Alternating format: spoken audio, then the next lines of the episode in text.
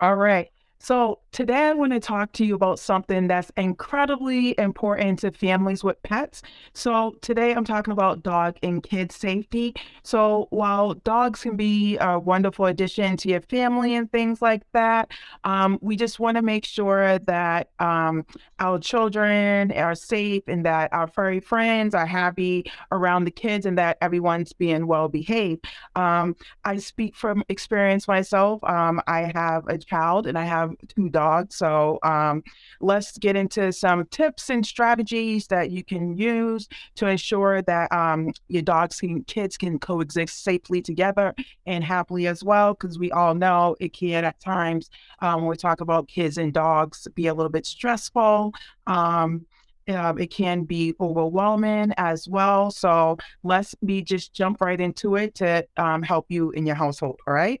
So first things first, when you're talking about dogs and kids safety, you want to teach your child um, to be gentle. So it's important to start teaching your child at an early age um, the importance of being gentle with your dogs. Uh, you should not. You should let your child know also that your dog's toys are not their toys, but just gentle. Um, um, being gentle with the dog, just meaning um, if we're dealing with, uh, if we're talking about toddlers here, teaching them what gentle petting should look like. So none of this with the dog, you know, in holding your hand over your toddler's hand and helping them, you know, like that. And so just teaching your children early on what um, gentle means when it comes to your dog um, and what that should look like. Um, another thing you want to do is always supervise your child with your dog. You never want to leave um, your dog alone with your child, no matter how good you think your child is with your dog or how good you think your dog is, or regardless whether you never had any incidents with your dog, you don't want to set your dog up for failure or, you know, a situation um, where things might happen. Um, so you always want to supervise um, your kids with your dog. And when, when we're talking about kids here, um, when I'm going through these tips, we can be talking about kids of all um, different ages, especially the young ones.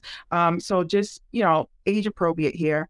Um, so another thing you want to keep in mind is respecting your dog's space. So a lot of times, you know, uh, if I go into the home, um, especially with the toddlers and the younger kids, you'll see them, you know, the dog sleeping, them petting the dog, or pulling on a dog's tail or things like that, or taking things from a dog or bothering a dog when they're eating. So you want to teach your child early on to respect your dog's space.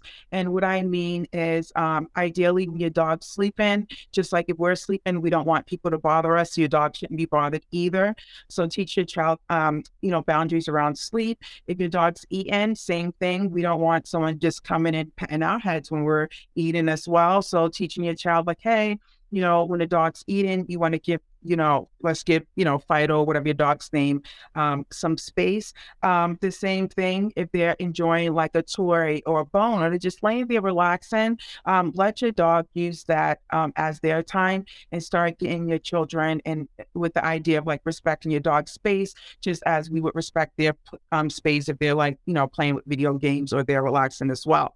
Um, and we don't want to put it all on the child. Um, the next thing I would want um, to talk about is training your dog. Um, and I like to talk about this too for moms who are newly, um, if you're thinking about having a baby or if you're pregnant right now, um, ideally you want to get ahead of the curve and train your dog. Um, ideally, if you have a dog that jumps, you want to train them um, to sit in the presence of especially if you have like a young baby in your hand, arms and stuff like that. So just starting some basic obedience, sit stays, a lot of down stays, um, recalls. Those three things I would say are key when you're talking about the safety of kids and dogs. You want to be able to call your dog away. So having a reliable recall. You don't want your dog jumping on you um, if you're holding your um, small baby or a toddler. So also sit stays and dog down stays are fabulous. But just overall, just having your dog trained in general is going to be good for your um, safety when you're talking about kids and dogs. Um, also, socialize your dog. I always talk about socialization. Um, I'm big on that. Um, when your dog's young, um, socialization is key. So um, they're good with new people and environments. And I'm always a big fan of this as well, especially if you're thinking about having children in their future or just to get your dog used to being around other children and kids and stuff like that. So socialize your dog just to make sure that things are going to be on up and up. Um, and I talked about this earlier, but just you know, throwing it back in again because it is very important. Teaching your children to abro- approach your dog safely. So again, if your dog is eating, if they're sleeping, and things like that, you always want to tell your children, um, don't just go and approach the dog. Get them used to uh, calling you or um, not calling you. Well, if they're a teenager, they can call you. But um, I was talking about the little ones here. Get them used to coming to you, like, "Hey, mommy, can we, can I go pet the dog, or is it okay?" You can go with them to do so, just to make sure things are up and up.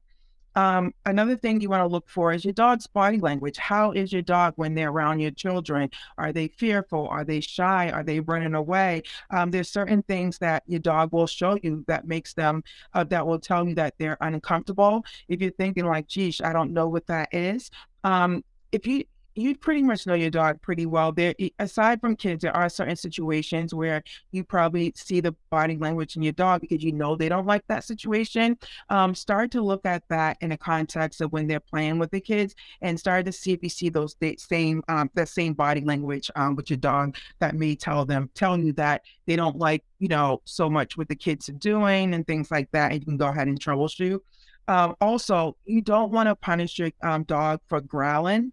Um, growling's just your dog telling you that they are uncomfortable with with what's with what's going on, whether you know your, your, kids are playing with the dog or whether there's a lot too much excitement with the kids running around with the dog, whatever it may be, that's just a sign um, that they're telling you that that they're not for the situation. Maybe you want to remove them from the situation, put them in a crate, put them in another room, let them decompress a little bit. Um, so make sure you keep that in mind. And, you know, the last two things is you want to just teach your child to be responsible for owning a pet. Give your child a job to do. Um, whether that's feeding the dog, walking the dog, grooming a dog. Um, the little ones, especially, they love being part of the whole process. Um, whether that's teaching your dog tricks, um, feeding the dog. So start to get them involved and start to talk to them as the dog being their responsibility, and so that they want to be involved and, you know, the dog in the mirrors and things like that. And last but not least is always make sure um, you get your dog a regular vet checkup to ensure that your dog's happy and healthy. Because when we get into um, dogs and children, or dogs in general, um, if you have an incident with a dog and say, you know, maybe a dog snaps at a child or you know a dog may think is acting aggressive you always want to rule out any health issues on top of anything um, so you just want to make sure that your dog's getting regular checkups and you have concerns um, around your dogs and the kids safety and you think it may be a health issue and that's why your dog's lashing out because maybe they're in pain maybe not feeling well just make sure you're getting that vet check all right so just to run through them real quick um, teach your t- um, child to be gentle with your dog always supervise um, interactions when it comes to your children and your dogs. Um, respect your dog's space, so let them get their time to themselves. Um, make sure you're training your dog around your children so they know the sit stays, down stays, and stuff like that. Socialize your dog. Uh, make sure they're getting used to being around kids and children always make sure you're observing your dog's body language, making sure you know um, when they're not um, comfortable with situations, uh, teach your children to be responsible, as I just mentioned. And last but not least, just ensure that your dog's having regular um, vet checkups. But generally, just following these tips right here is a great start to getting your dogs and your kids to coexist and getting them, you know, a, a, a, life of happiness together. And you always just want to make sure, um, I'm just going to throw this in there, always bring our routines. If you have dogs and kids um, together, yes, you want to implement this these strategies for safety, but just getting it, especially summer's coming too, get your dogs and kids on a routine, um, starting from the morning to the evening. And dogs learn by routine and structure too, just like our kids know what they're doing every day. But just getting them on routine and applying these safety strategies will help everyone everyone in general. So that's all I have. If you have questions, feel free to reach out. If you're driving along, or if you're working from home, or if, if you love podcasts, um, feel free to listen to me on Positive Dog Training Combos, um, weekly episodes there as well. But other than that, I will see you next week and enjoy your weekend and your week. Bye.